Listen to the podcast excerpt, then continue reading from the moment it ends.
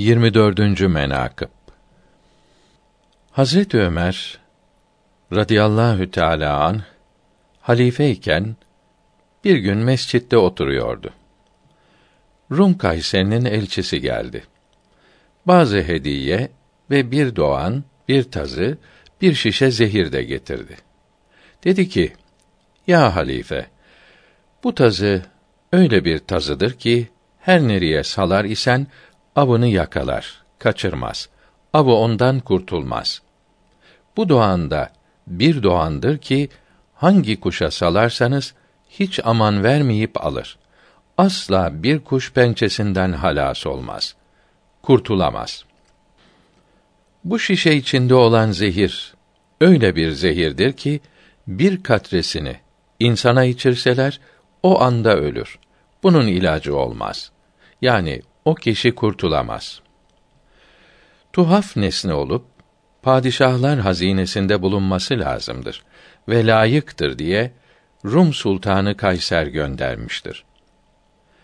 Hazret Ömer radıyallahu teala an buyurdu ki: Kuş nedir ki insan onunla meşgul olup ondan ne faide hasıl eder?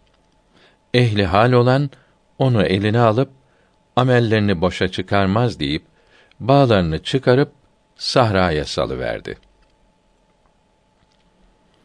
Kelp, köpek nedir ki?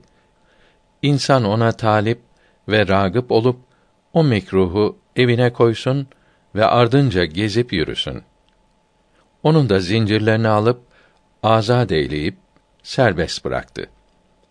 Ondan sonra o içinde zehir olan şişeyi mübarek eline alıp dedi ki: Benim dünyada nefsimden büyük düşmanım yoktur.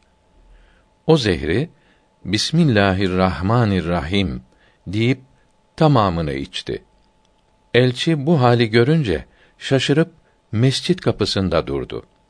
Bir zamandan sonra gelip Hazret Ömer'e baktı.